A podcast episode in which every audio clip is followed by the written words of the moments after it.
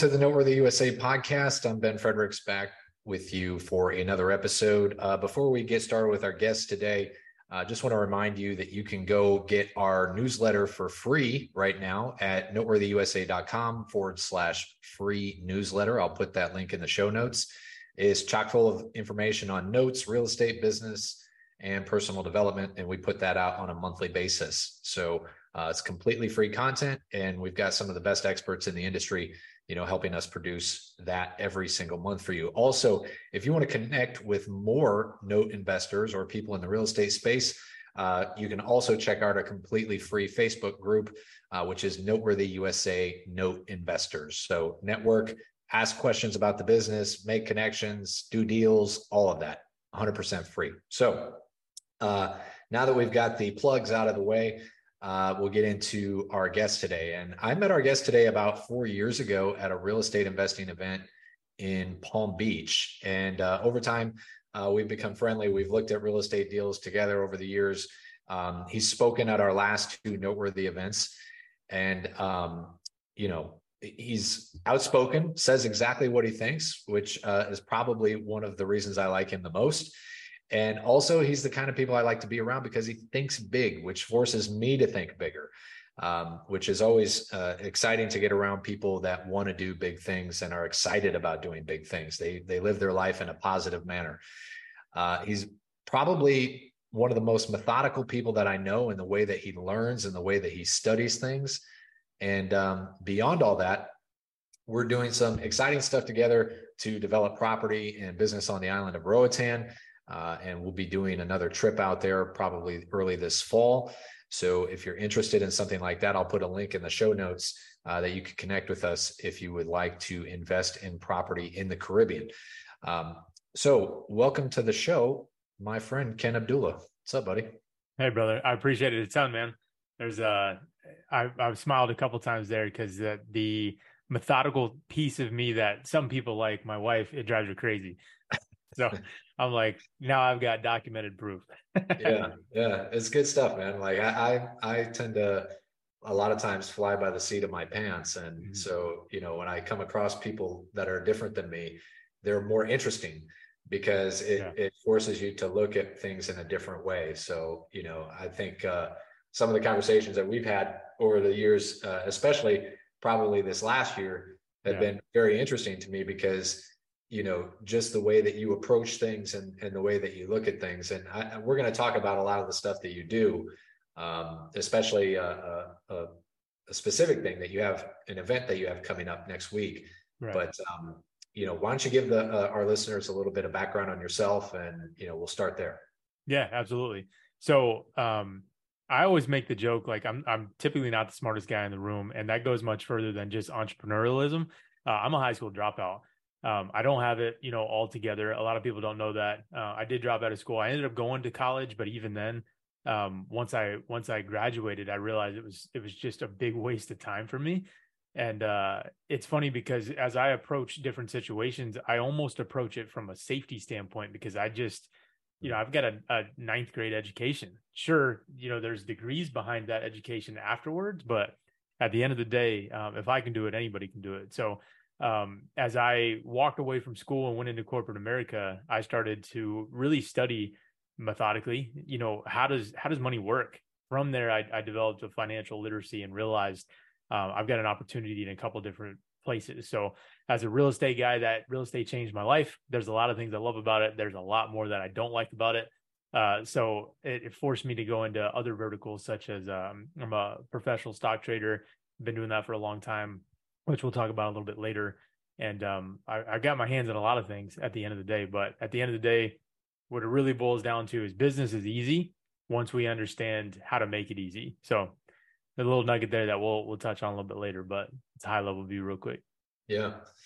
So I, I, think that's funny, right? Like there was, I remember being in high school and I had a friend of mine that dropped out and there was such a stigma behind mm-hmm. that. Like, what do, what are you going to do with your life? Yeah. Like, you know uh, how everything's over at this point yeah and you know it's funny i i got to college myself and i quickly quickly realized that you know i i thought i was going to be a cop and the first semester of criminal justice education, you know, at the school I was going to, they basically try to get you to not become a cop. They show you the, the Interesting. that you don't want to see. Like they they try to weed you out, you know. So Right.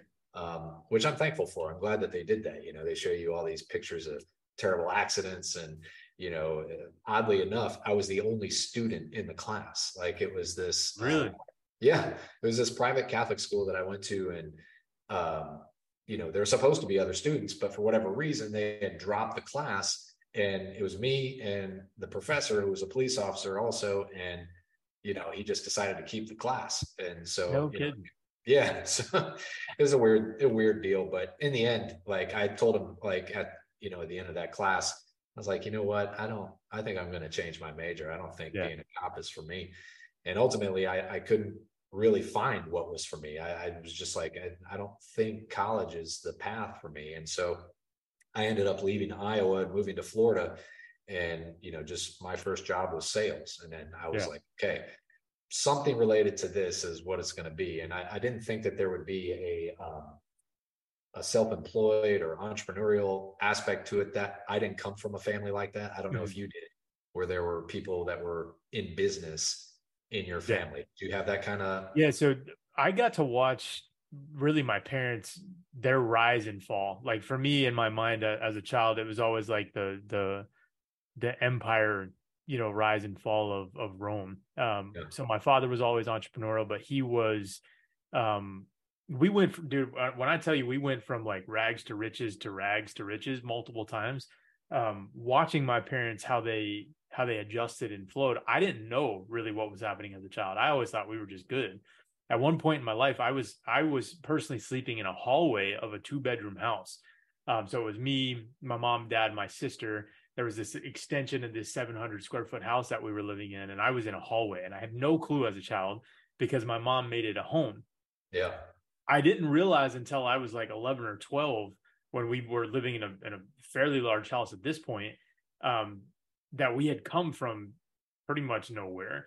And it was just watching my father and mother, you know, build their company. And uh, ultimately it, they, it ended up biting them and uh, we lost everything. But watching them fight back and, and dig through it was what gave me my spirit when I was getting punched in the face with my entrepreneurial journey. But yeah, so I, I got to see my my mother and father go through that, and then really just the way that they handled it disguised everything from me.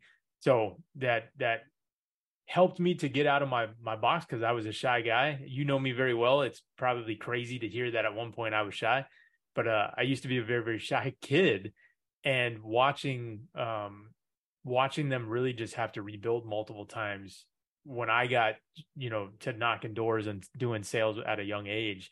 I always just remembered like, hey, they did it multiple, multiple times. So it was a blessing and a curse. Uh, I could say that much for sure. yeah. Uh, You said something interesting just a bit ago, like when you were giving your introduction that business is easy. Mhm. And I wonder if that's something that you tell yourself so that you're constantly pushing forward because business is freaking hard, man. Like, Yeah. You know, there's just a situation that my wife was, you know, my wife is uh, owns her own practice and, you know, she was having her own issues yesterday with staff and there's always challenges that come along with it. And, you know, you and I are no strangers to any of that. Is like, you know, it's peaks and valleys, peaks and valleys. And, Yeah. you know, it- a lot of times it's the, uh, the mindset that pushes you through those things, you know, like, Yeah. I, I'll give you a story. So yesterday, uh, my wife was pretty upset when she came home, you know, in terms of like this drama that was happening inside of her office. And then last night we had a date night. And Right. so we were driving on our way to go see the new Mission Impossible movie. Uh, and about quarter to a half mile in front of us, I see this car get airborne and it just flips over like in the middle of I 95. Holy cow. Yeah. So we stop. My wife is obviously she's a doctor, so she rushes up there to like help people, pulling people from the car, you know, and um it was uh it was funny after all thankfully nobody was killed. They were just pretty messed up. Up, And, yeah. uh, so the uh, ambulance arrives and we go we go on our way. But um it was funny to me at that not funny, but she made a sort of a poignant remark that she was like, you know what? I was just thinking all the shit that I went through today, it's ir- irrelevant. Yeah. It's insignificant, you know, because those people could have lost their lives. And I, I that's why I asked that question is just because it was on my mind. You know, when you said that, like it's mm-hmm. easy, is like, is that a, a personal mindset hack for yourself that you're just like, all right, I'm just gonna label this as easy so that I keep pushing forward. Yeah, so so there's two things inside of that. One, you said label, and that's a big one because everybody has a label today. Everybody's a CEO or a CFO or a manager or a manager on duty. So we we tend to label ourselves and put ourselves in a box. We can't be in the box. We have to get out of that. And really what it boils down to is uh, business is easy on the on the surface when it comes down to hey if i do one plus one that equals two once i get away from addition i can then multiply so if one plus one got me two well, if I do that multiple times and I can 10x that, 5x it, 3x or whatever, I should, in theory, get the same result. We know that that's not always the case. However, I can measure it. So if I can measure it, that means that I can improve upon it. So once I have the metrics, once I have the numbers, every business is the same. X gets me this, Y gets me that. And I can apply that to whether it's real estate, it's um, trucking company, distribution, like any of the businesses that we have, it's just numbers. But the the biggest piece is we always tend to put this label on everything. So rather than that, if I just look at it at the surface, to your point, um, hey, this is easy. We're, that doesn't mean it's not going to be difficult at times, but at, at, its root, it's the same process in every business. How can I go and get uh, an increase here? Well, there's only one way to do it. I have to measure it. Then I have to set a target. And then I take those numbers and apply it to whatever that is. And I either get a rise or I don't in its simplest form, that's all business is. But then we get emotional, we get tied to the business, and uh, we create what I call a Frankenstein business. I think I, I've told you that before, but for your listeners, if you're in the middle of building a business right now, um, this kind of ties back into that accident. If you're in the middle of, of building a business right now, what's more important? Um, I hear guys say all the time, like, man, you know, I, am making time for the family this weekend. You know, we're, we're going on a trip. You're doing life wrong entirely if you're making time for family. You should be making time for your business because you're all you're consumed with your family. You're consumed with your children. You're consumed with the trip and being present. If you're on a trip or you're on vacation you're on your phone responding to that email you don't have a business. You have a frankenstein business. And if you remember frankenstein in the book at the end the doctor dies. He spent his entire life work trying to get get him to come alive uh, get his monster to come alive. And at the very end the monster kills him. And that's what's going to happen in your business. So the reason business is easy is not only the numbers but if you really look at it if you build your business properly for foundations everything should be around your family. And then for and what's important to you your time which you can never get back. If you make that the core focus the business is the byproduct and the byproduct of an efficient business is monetary freedom ultimately yeah. Yeah, that's powerful stuff, man. Like, and I think that the core of our audience that listens, I mean, I think that's the reason why they do notes or real estate is to provide that type of lifestyle, you know, yeah. so where the business is producing so that they can have the freedom to do the things that they want. I know, uh, was real estate sort of your first entrepreneurial uh, venture or was it something else? So my my first business was a lawn care business. Uh, I built a lawn company. This is actually kind of how I figured out that I didn't have to work for money. So I was 11 and uh, I had been selling candy. I was selling, you know, stuff for our soccer team, baseball team, yeah. doing anything I could to get, you know, cleats or a bat. And uh, at the end of the day, I started cutting grass. So my mom bought me a lawnmower, but I'm talking one of those ones with like the spinning blades yeah. like old school, like yeah, cigar looking thing. Yeah. So I'm out there cutting my neighbor's grass and I'm, you know, 10 bucks here, 15 bucks there, 20 bucks. And um, we lived in Kansas. So you, you know, you made the joke about Iowa uh, yesterday when we were chatting, but I lived in Kansas and man, I, there ain't nothing to do. So I show up to school one day and I've got like brand new shoes on that I'd paid for. And uh, my buddies were kind of like shocked because we weren't well off, but um, I remember having like this Velcro wallet and I opened it. There was like 60 bucks in there, but we thought we were loaded. Yeah. Um, I say we because my friends thought that they had money because I had it. And uh, that wasn't the case. But they ended up asking questions. And I was like, look, come with me. I will show you what I'm doing. And all you have to do is help me get more more yards and I'll get you guys these lawnmowers. So these lawnmowers uh, were 60 bucks. I already had the money. So I bought another one myself and I gave it to my buddy. And then I showed him, hey, let's just go knock doors. So I was knocking doors at 11 years old, getting rejected, understanding what it felt like at a very young age. Yeah. And I built out like my entire neighborhood. We had over 30 yards. And I just bought four of my buddies' lawnmowers, these little $60 lawnmowers, and had them doing it. And uh, they got a, a, cut. And that was my first real business um, that I built out. But from that, um, real estate really captivated me because I understood the the power. And um, I always remember watching. It's funny because me and my uh, mentor of mine, somebody you know, Mark, we we shared this growing up. I used to watch Lifestyles of the Rich and Famous, yeah. and I always watched these guys rolling around in their Rolls Royce and their cigar. So I would buy Black and Milds and drive around in my little Yeah. beat up Eclipse that I had, thinking in my mind, "Hey, I'm in the Rolls. I've got the cigar." And um, lifestyle of the rich and famous taught me that most of those people on that show were either high level entrepreneurs in CEO positions or real estate capitalists. So I always had it in my mind that's a route that's going to help me build wealth. That's how I got there. Yeah, that's good stuff. Yeah, I, I it's funny enough. I I mowed lawns. I don't see any kids mowing lawns anymore. You know, it's all like adults that grew up mowing lawns. you yeah. know, that own businesses now. They've Yeah. kind of like either a the, the kids don't have the initiative to do it today, or they've just run them out of business. You know, by being so efficient at it. But Yeah. you know, it- it's funny that you did it that way. I I had something a, a little bit different. I'll date myself a little bit, but there used to be this service uh, where they would send you CDs in the mail, right? So, Right. and if you bought, uh, like they would send you like 15 CDs, Right. you had to buy two, right? So, Right.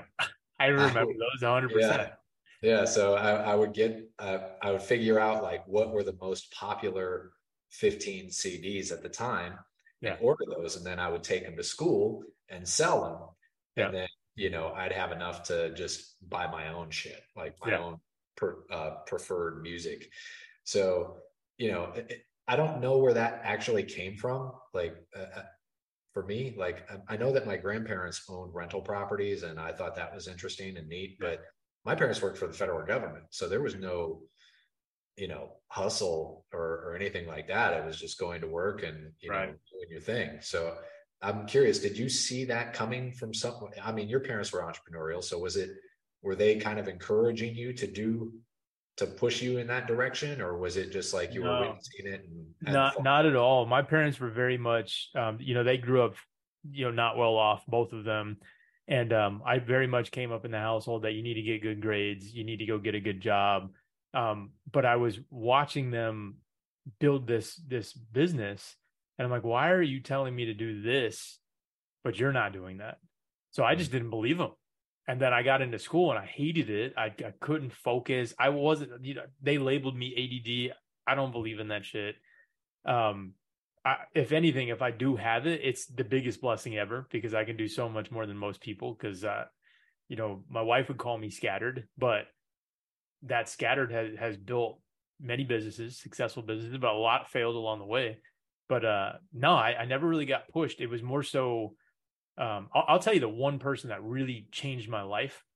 Um, outside of the, the many people that did, but I, I had the guidance counselor that told me to drop out of high school changed my life because I, you to do it. he, he encouraged me. He he was he was basically I was in there for some discipline reasons. I wasn't a good kid in school at all, um, and I I mean we were on a first name basis. like I saw him all the time. Yeah. Well, you know, I was Saturday work details. You know, just I was not the best student, and um, I walked in there one day. He's like, you know, you're not going to graduate.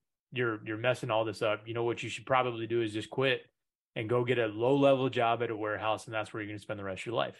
I was like, bet, cool. I don't have to do this anymore. I'm in, Yeah. and uh, that's what happened. I I quit because of this guy. Um, but when I when I was working a warehouse job, pushing a broom, 12 hour, you know, night shifts at this point in my life, I just was pissed off at him. And I it fueled me, dude, to just yeah. prove him wrong. And then from that, I had the support of my my parents um, telling me pretty much, you know, hey, you got to figure this out. You're on your own.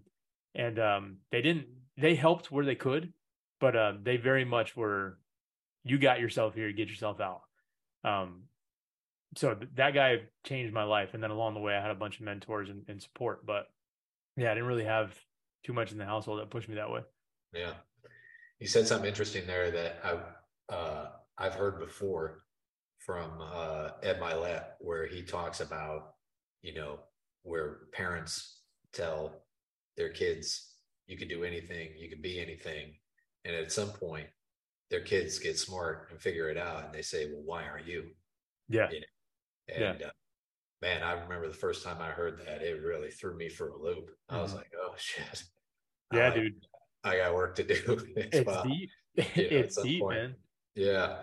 So think and, think uh, about this, man. So the reason school didn't work for me is because I I've always been outspoken. I mean, since you've known me, I, I speak what's on my mind. I, have always been that way, and it it came from um, we moved so much when I was a child like literally, I was in a different school every year until eighth grade, um, wow. maybe seventh grade. So I went from being this shy kid to not not having any friends to hey, I, I can be whoever I want in this new school. Yeah. So it forced me to go make friends all the time, different girlfriends, different friends, new city in a couple months. So I've always been the guy that well, I was never scared to ask the question. I didn't care if somebody thought I was stupid. I didn't care the people behind me that were like, oh man, we have to learn this again. I'm here trying to figure this out. But eventually it got the best of me because they, my teachers, the people that were supposed to, I'm supposed to be looking up to, basically kept silencing me. They kept saying, like, hey, you know, we'll get back to that. Or, hey, we already went over that. You, you're going to have to do that on your own. I'm like, I'm here now. Why do I have to go do that? I don't know the answer at home. That's why I'm fucking asking you. Yeah. so it got to a point in society that we stopped asking questions we stopped asking why. So now we've got a huge movement of people that are just robots. They're zombies. They don't question anything. So the guys and, and gals that are entrepreneurial, they're the ones that kept asking questions. They're the ones that didn't quit on the dream. They're the ones that still believe till this day as uh as grown adults that they they can be astronauts and they could be the president. And uh, you know, as kids, I you know, I wanted to be a, a famous baseball player. That was my dream. I uh, I chased it until I couldn't play anymore, and I still ask questions um, till this day. So when my sons and and my daughter, when she can start speaking here, asks questions, I'm gonna give them every answer. I'm never gonna be like, you know, hey, stop asking questions. Never gonna tell them um, that's a silly question, it's dumb question. Ask because the rest of society is not going to, and they're gonna suppress it. I think that's the difference between the the guys that made it and the ones that did it. Mm. Yeah, that's good stuff, man. I mean, um, so talk about uh, like, do you still own real estate now, or have you moved on from that completely? Yeah, so I mean, I I own a little bit of stuff, not near as much as I did before. Um, I was doing a whole lot of arbitrage type stuff. Um, I did. I always call it uh, fail B and B. You know, I, am not good at Airbnb. Um, So fail BNB or bust BNB is always what I've called that. I know yeah. some guys in my network that are doing very well with it. It just wasn't for me. Uh, but uh, my main focus is what we're doing at Roatan right now, man. Like yeah. when it first came down the pipeline, I was like, ah, you know, I don't really know. And then we got there and it was like, what do I have to do? Whatever we have to do to go, you know, build this island up and, and build the land. Um, and then really it was who can I do it with? And when, you know, we got there and, and we had the crew that we had, it was just, it was unbelievable. So as I began to pull away from real estate, Roatan sucked me right back in. I'm all in on real estate again. Um, now that I'm armed with the knowledge that I have, I'll be doing it much different. Yeah. And, uh, at the end of the day, it's just beautiful project. Yeah, I mean those kinds of questions are are key, right? You, the the ability to ask questions like, how do we do it? Like, because for me, it's a completely different game. Not only is it a different country, right? Yeah. like it's uh, outside of the comfort zone of what I know, um, but it's like development, and I'm like, oh, okay, shit, I don't know a damn thing about development. How can. I learn more about it? Like, what right. could we do with it? Like, how How can we position it? And um, those kinds of stretches are usually where you have the most growth. I mean, you know, not like a muscle. It's, it's kind of like a muscle. It right? is- it is a muscle. Yeah. If you don't stretch it out, it's not just not going to grow. So, you know, I, I, I appreciate um, your ability to ask those kinds of questions because a lot of times I, I've been in positions like that where I've had things I'm like, that's too big. Like I don't, I don't know how to even make that work. Like, Yeah. and a lot of times I've had, uh, you know, on the smaller stuff, I, I just go. I'm like, all right, I'll figure it out. You know, Yeah. and it's been a, a, mindset shift to be like, okay, well, you could just do that with the bigger stuff too. I mean, somebody else is doing it that way. Right. You know, they didn't know what the hell they were doing the first time they got started. So why not me? Why not us? Why aren't we doing it? So, um, Dude, so there, there's a couple different things in there that you said. Um, so one, all the questions that we asked, you know, how do we do this? How is it possible? Why do we do it? If that guy can do it, I can do it. Those that just goes back to those questions. Like if we ask the how, then everything else becomes possible. So inside of that, if you think about, you know, the Roatan deal, the the gentleman that helped us to to not only supply or excuse me, the, the gentleman that supplied the capital that we needed to expand on this project, he learned development and he's a big developer now out on the West Coast. He learned it because his his guys sucked at it. And he was like, Yeah. look, I, I have to do this myself. I know nothing about it. And he rather than saying, Hey, I don't want to do this anymore or whatever, he asked those questions. How do we do this? How do I learn this? And he just got in there and started doing it. So it boils down to you don't have to get it right out of the gate. You just got to start. You got to get it going. And from that, everything else expands because you don't you didn't know how to ride a bike, but you started asking yourself how. Somebody showed you eventually, and then you just kept on going. But we always try to to cut corners, and frankly, hiring mentors, things like that helps to cut those corners. But you got to get your hands dirty. You got to go mess something up in order to get better at it. yeah, So many people are trying to get it perfect before they do anything. I want imperfect action that will give me perfect results versus the perfect action that someone like me is going to come right behind you and already have passed you because you were waiting and waiting and waiting and waiting for the perfect time. yeah, yeah. That was one of the things that kind of drove me crazy growing up. Was like there was not a lot of action, you know, Yeah. going on where there were there were opportunities. Just I in could- Iowa in general. Yeah, yeah. I could recognize them as a kid where I was just like, this could be like, so I didn't know everything, but obviously, and I still don't know everything, but I would see opportunities and be like, why?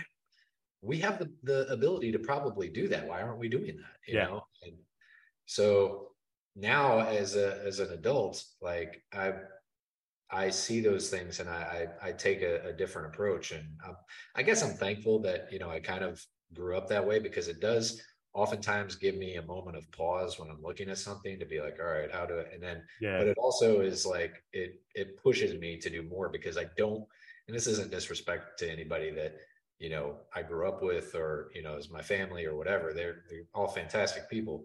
It's just a different path, you know? So Yeah. different way that I want to live my particular life. You know, when we looked at Roatan, you know, as a, a, a, a, big opportunity, the the immediate conversation that we had was like, okay, how can we do this and then do it with people that we like? That, dude, know, that's such a that was such a big one. Yeah, such a big one, man. yeah. That's why I invited the people that I invited because I was like, you know what, if I if I'm gonna be doing a mm-hmm. project, it's like I gotta have people around me, number one, that I, I want to do it with, Right. you know, and that ha- are moving the same direction. They have sort of the same value system and and all of that. And so the the space of Roatan itself is like that takes care of itself, right? Yeah. Like it's beautiful.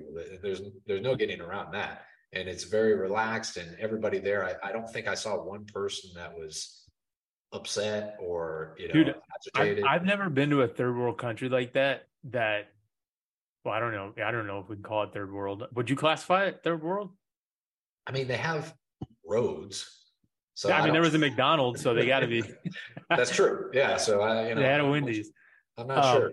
I've never been in a place like that where I wasn't on my toes. Like I didn't Yeah. feel threatened the entire time we were there. Yeah. It blew my mind, honestly. I was just like, man, everybody is so freaking nice here. Like they want us to be here. It was really, really cool. I enjoyed yeah, that. I mean, yeah, and all the expats. I mean, everybody that's an American that was there living there full time, like they yeah, had that blew my mind, dude. one thing in common. They all had a great big smile on their face. You Yeah. know, so whether they were a realtor or a developer or just uh, the guy that owned the hotel, you know, just very relaxed, low key, chill. And I was like, that's the kind of life I, I want to have more of, you know. So Yeah. Let, let me ask you a question. What was what was your biggest hesitation before we pulled the trigger on Roatan? I guess uh, it seems so far beyond anything I've ever done. Yeah. Um, you know, that it's like, man, I just don't, I can't wrap my head around doing that, you know? Right. So, and it's, it's far away too. It's like, my wife and I have always dreamed of like either we watch that show Caribbean Life on HGTV like on Sundays, you know, it's like something we watch. So, and we have this vision of of owning like a lakefront property, you know, just Right. living somewhere where we've got water. And so, you know, I, it's there right in front of you sometimes. Like an opportunity is like right there in front of you, and you're like, well, wait a minute, I've been waiting for something like this. And so Right. sometimes you just have to, you know, run before you can even walk. And Mm-hmm. so I think, yeah, to answer your question, I mean, the, the biggest hesitation was just like, I just don't know what I don't know about this. Yeah. So, and it's also, it's like, all right, well, what, you know, I feel, which is absurd, you know, given the, the climate we live in, I feel safe, right, in America, you know, but the, that doesn't mean anything, you know, so Yeah. like, it means nothing. Yeah. So a lot of people are not safe in America. So it's like, okay, you know, this is just something that's a roadblock in my head uh, from doing something that could be pretty awesome. Yeah. I so I I kept running into it's actually on the on the flight home because when we were there, I'm all in, you know, Yeah. and then you get out of the excitement of what you just spent, you know, the last couple of days experiencing. And when I was on the plane, dude, I just went through this spiral. Like I was like, man, is this something that we really want to do? What am I getting myself into? Is it something that we don't necessarily know? So I literally on the plane drew a T chart and was just like pros and cons. And the pros outweighed the cons so much. And even the cons, it was just they were unknowns that we came to know. You know, my first thought was, you know, what's the political climate? And then you get there and you realize they're completely different from Honduras and entirely. Yeah. Um, the fact that you kind of get voted off the island if you do wrong and you can never Yeah. come back. Like that was that was huge. Yeah so um that's what was the biggest hesitation but imagine this let's go back to the questions imagine we we just don't ask those questions. Imagine if you know the the wright brothers were just not you know they just gave up and they're like yeah we can't fly. It's not possible. And uh edison and tesla working on electricity like imagine if they just stopped asking questions to move the needle forward. So again just not to beat a dead horse but we have to ask all the time how? And from that how literally magic is born Yeah, what really uh, tipped the the scales for me was, you know, the the relationships that we'll have on the island. You know, the people there, the the developers, and you know the the local leadership.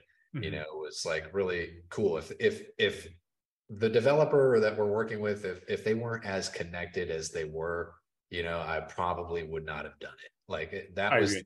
that was the part for me that was like, okay, like we he knows everybody on the island. He knows like which wheels need grease or which ones don't, and Yeah. you know how we can work stuff. And then and add on to that, like that now we're doing more than just owning real estate there. We're working on building a, an actual business on the island, which is Yeah. bananas. So Dude, But, it, uh, it'll turn into multiple multiple verticals when you start to think about the tourism, the distribution. Like so many different verticals came from just asking the, asking ourselves the right questions. yeah, yeah.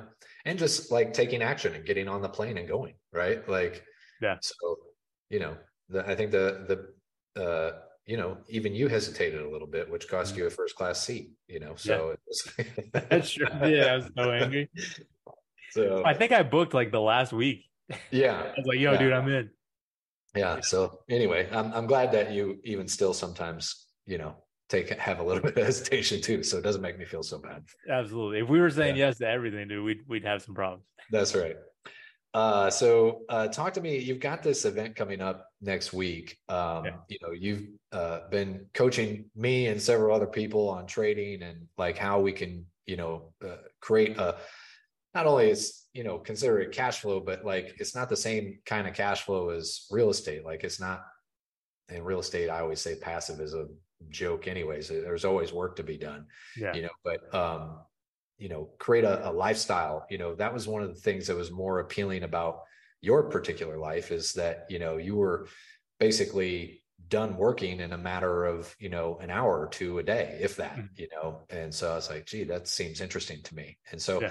as somebody that doesn't know really or didn't know a damn thing about trading you know other than you know you put your money in a 401k and then oh everything works out you know like yeah hopefully yeah. that ceo knows what they're doing and they don't uh, you know uh, put the wrong person in a commercial and then tank my stock you know? So it's like you know oh, it, it's a it's a weird deal. So uh, talk a little bit about this event why you're doing trading like what got you into it and then how you've you've learned that process to build you know this this uh you know very easy uh i don't call it easy but like this ability to to spend more time you know with the, the doing the things that you want to do rather than working yeah. So I always put a big emphasis on my time. Um, I, I actually kind of teach this to my oldest and, and to my wife as well, which is um, it's okay to be stingy. And there's just times that you have to be stingy with certain things. And one of the things I'm very stingy with is my time. So as I was really trying to understand, you know, how do the how do the wealthy get wealthy? Um, I learned about stocks a little bit. I was going to go be a broker. I learned about the real estate side, but trading appealed to me so much because there was so much emotion involved in it. So, you know, it's one thing to buy stocks. You, you just set it and forget it. You know, you hope it does well. Obviously, there's ways to do very well on that side, but um, I've I've done every type of stock, whether it was you know treasury bonds, T bills, options trading, forex trading, all the different things. And um, what was most appealing to it is that it was me versus me.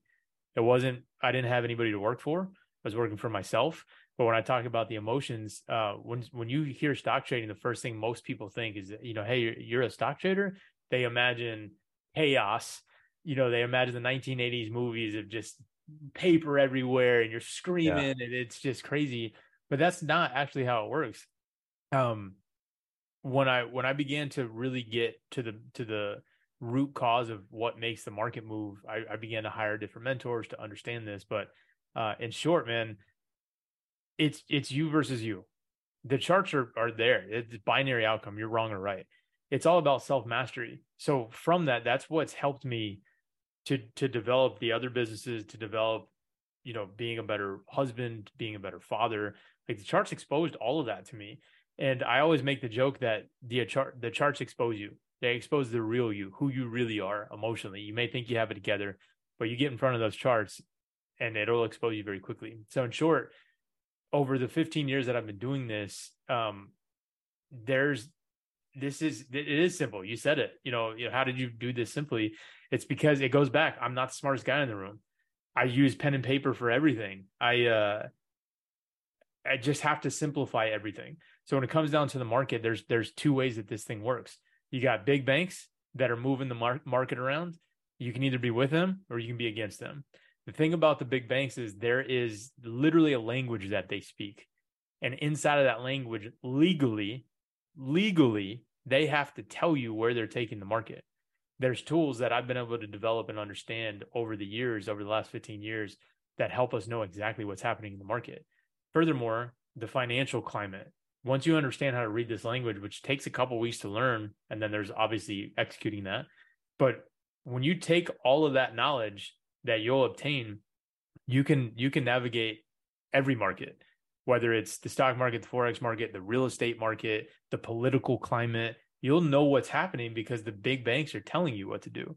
So as much as we want to say the government's the big bad wolf, the banks are the big bad wolf, they tell us what they're doing. We just choose to go against them. But once you understand the language and where they're going, you just hop on board with them. It's very, very simple. It's just uh it literally is learning a new language. Yeah. Yeah, it is. It, it, it the emotional part of it, you're right, is uh, definitely the most challenging. Like, because it's you always say this in, in the training, like look left, you know, and that's a lot about life. You know, when you're looking left, you're looking at the past, right? So mm-hmm. you're looking at, all right, this is what it did. This is how I reacted to it, you know, and so a lot of times if you might not like living in the past, but you have to live there a little bit because and analyze why you made yes. a particular move, you yes. know, or why you did something. And so I did, you know, without uh any suggestion of that. I mean, one of the things I did a lot when I was a kid was journal, you know. Mm-hmm. So um my mom bought me some journals and I would journal about my life. And it's interesting to go back. Now we have Facebook. You can go back and see like Facebook will show you, you know, thoughts that you shared or yeah. posts or whatever. And I don't know about you, some of those they make me. I'm looking for my journal right now because it's usually on my desk. But dude, to this day, I still every day I write every day. Yeah. And it it makes you cringe because you're like, oh God, I really thought like that, or I really was doing that. Yeah. Um, but it, in trading, to bring that back around, like it, journaling there is also sort of the same thing because you're you're looking at it like okay what was i thinking here? Right. You know, what's the lesson i learned on it? Like today i i, I screwed something up. I, I did something i shouldn't have. And so i had to write it down and say okay yeah. why did i do it? I was chasing. I wasn't supposed to do that. I wasn't right. following my rules you know? So and it is you versus you. And that's great but also a lot of people are their own worst enemies yeah so you know what type of person do you think is most suited for you know doing this kind of activity in, in, terms of trading I don't even I don't think there's a type. I don't believe there's a type. I honestly think that everybody any, anybody can do this, everybody can do this. It's it's the the ones that stick it out. Imagine you spent the last 7 years building your real estate portfolio, building your business and then you're just like one day I'm done. I'm just going to quit. I'm not going to do this anymore ever again. All of that would be in vain. Yeah. So you go through the couple weeks that it takes to really kind of understand what's happening in the market, and then you dedicate to the mastery of your emotions, and you you find all of the success. Um, you become a different breed. Once you know what's happening, then you can print money. You literally can. You just sit there and you just you got to be patient. Um, anybody can do that. My my 16 year old son is is learning this right now. I've got a student right now that's 14. His dad is is supporting him dad wants nothing to do with it, but his son has been looking into it. They've been following me for a long time, and he's crushing right now. Dude, I've got doctors, I've got attorneys, I've got entrepreneurs, I've got kids that are still in school. I've got a, a plethora, and everybody's having success, but they put in the work. Get, don't get me wrong, it will be easy. It's not easy in the beginning, but imagine the confidence that will come from you when you know you can sit here and master your emotions, be a master of it because you put in the time documenting what happened, how you felt when this happened. You put all of that time in.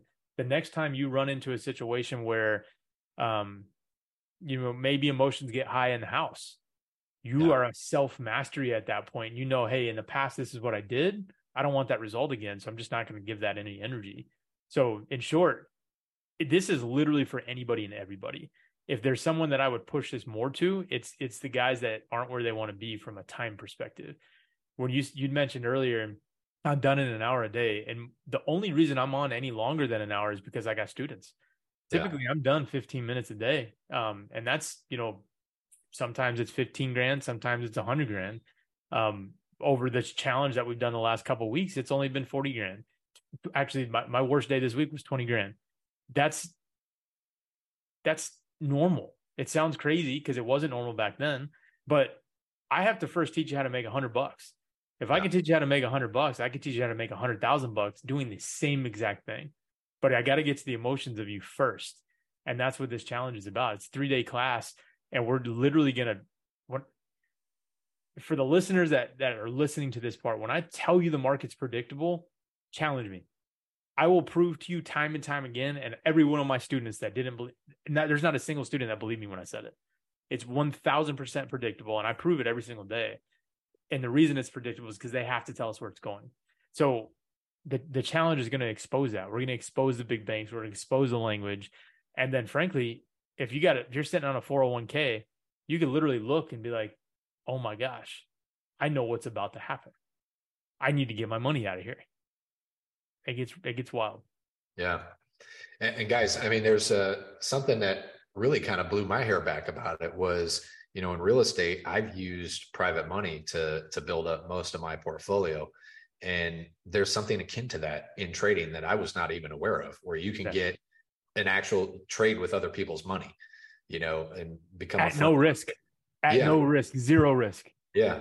So, I mean, that's, that's pretty spectacular. So, um, and then basically, how do people do that, Ken? Like, what's the process of becoming a, a funded trader? Yeah. So the the real cool part about this is, um, and frankly, listen to this business model because you you have to know the why behind why they do this. Ninety eight percent of people um, will watch a bunch of YouTube videos, but try to try to go apply this to the market. They just don't put in the time. But the the real math is ninety eight percent of traders don't make money. There's only two percent in the world, and we're we're developing more and more of those literally weekly. But to become that two percent, these guys will they'll fund you. So what they do is they say, here's your rule set. Make this much money. We don't care how long it takes you to do it, but follow these guidelines to show that you're able to protect the capital. It'll be fake in the beginning, but once you pass this test, we're willing to put our money where our mouth is. So we'll give you 150, 200, 300,000 dollars. Just give us 10%. So their business model is they know 98% of people will fail. So they charge to take a test. It's a hundred bucks. Right now they're running a special. It's like $14 to take their test. 98% of people aren't going to pass that. So they're just collecting. It's yeah. a win-win for them. They're not only collecting on the fees, but when they do find the 2%, they're making 10%. So it's a it's a phenomenal business model, which I'm I'm literally trying to understand the legality side of it to build. It's 100% legal, but I want to build build it myself for myself because if I can find not only the traders that I'm working with now and helping, but I can also create an education platform that will help those. I get the best of both worlds. We create education that works for everybody. We create more than 2% of traders. And then from that, we can put our own capital at work and uh and help those guys build their accounts and ours. Like it's a it's a huge win-win. But in short, um the way that model works, they're gonna fund you. You go to one of the vendor partners that we work with. Um, there's four that I work very closely with that if you can abide by their rules, they'll literally hand you 150, 200, 300k to go and trade with. And when I said no risk, they they won't let you lose their money. So you're not if you blow the account, they're not coming after you for it. It's yeah. literally in their contract. So this is literally I guess I guess there is risk. It's the $14 you spent to take the test. Yeah. Yeah. Well, if you can't risk $14, then you probably shouldn't be doing it at all. Yeah. So, but yeah. So did I tell you guys that Ken thinks big? So like uh, he's asking, you can hear him continually asking the how inside of trading. Like, how can I, you know, one, make this more accessible for people to get into that 2%. But then once they do, how can I grow even more and help them grow even more? you know through you know becoming you know this funded trading partner so that's exciting stuff man i, I think uh I think you'll crush it. But and he, Ken's an excellent teacher on this stuff. He simplifies it, like it makes it far less complicated than what it uh, than what it is. And Dude, uh, there's so much jargon in the industry. When I tell you ninth grade education, high school dropout, I have to simplify it. I don't know yeah. any any other way. When I hear the big terminology, I'm just like, what? What does that even mean? And the only way that I can make it applicable is to literally I, I dumb it down. I that's the only terminology, for lack of a better term, that I can think of, is I need to apply it in a in a fashion that makes sense to me and whoever it is that I'm working with. Yeah. So uh, Ken's got a class coming up, and I'll put this in the show notes. Uh, but the the link is prosperuptrades.zee.am.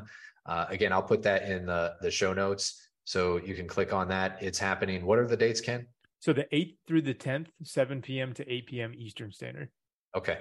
So you won't be necessarily live trading, I'm assuming, just kind of looking at the market and teaching on so what's we, going on. We will go, it won't be a live market, but I'm going to let somebody, and we'll do this each night. We're going to let somebody pick a random day. It can oh, okay. be any day that they want, and we'll go replay that day. I don't know what happened two weeks ago, three weeks. I don't remember. I don't yeah. care and we'll we'll trade it live together on the things that we we did here and then together we'll literally talk through the market hey what do we want to do here do we want to take this trade do we not why are we not taking it does it fall under these rules and we'll go and make twenty, thirty thousand dollars on a on a call together. Easy. Yeah. Yeah. Yeah, guys, this is it's it's challenging. Like you it will rewire your brain, like Ken said, you know, probably in multiple areas of your life to like like all right, this is I'm I'm thinking about things in a different way. Um, but it's a good kind of challenge. Like it, it's really refreshing to to kind of push yourself into to doing something that pushes you number one out of your comfort zone, but also helps you assess who you are like ken said like why did i make this decision? Like am i doing it emotionally? Am i just being you know too spontaneous in the way that i'm i'm going about things? And uh it's really self-reflection is probably the, the the probably the second biggest benefit behind making money you know that comes along with it. So yeah. maybe even the, the first benefit. The the big thing here is you don't need a bunch of stuff on your on your screen. You don't need 40 different charts and a bunch of indicators. Frankly, you guys, I mean, you know, I don't have a bunch of stuff on my chart as it is. Very, very clean. And at the end of the day, um, this is a 15, 20 minute objective. Like we're in the market in and out. But more so than anything, the support behind this continues. I go live every single morning. I literally trade live with the students every single morning. So if you guys want to see me in action live and my students live, we do it. You like the trades that I take are very quick. So you don't even have the opportunity to copy them if you wanted to. That's on purpose. But yeah. you can literally see us execute this every single day. Join the the private Facebook group and see results all the time. So um, the live piece is a really really big deal for those that are um, interested in, in growing. Awesome. Uh, how can people connect with you otherwise? So Facebook, Instagram, TikTok, uh, it's all under the same handle. It's official Ken Abdullah, and it's uh, uh, A B D U L L A H. So official Ken Abdullah on Facebook, Instagram, and TikTok. All right, we'll put those in the show notes too. So, well, buddy, I know you've got a tee time today, so I won't keep you. of course. One of these days, like four or five days a week. Oh yeah, yeah. We'll get you out there. Yeah, for sure. You know, you can come over here too. I got a club membership, so Let's do it. Happy to whip you on my own club. I'm in. So. All right, buddy. Well, thanks for joining me today. Uh, hit up Ken, connect with him. Uh, definitely, I would encourage you to get to his event next week. Uh, it might be one of the better things you ever do. So yeah, it's, it's a Zoom call. It's a Zoom yes. call. So don't uh, yes. you don't got to leave the comfort of your home. We're good. Absolutely. Now, if you do want to leave the comfort of your own home and go to Roatan with us, hit the link in the show notes, and uh, we can have a conversation and see if it'd be a good fit for you. So until next time, we'll catch you later. Awesome. Thanks, brother. Thanks, brother.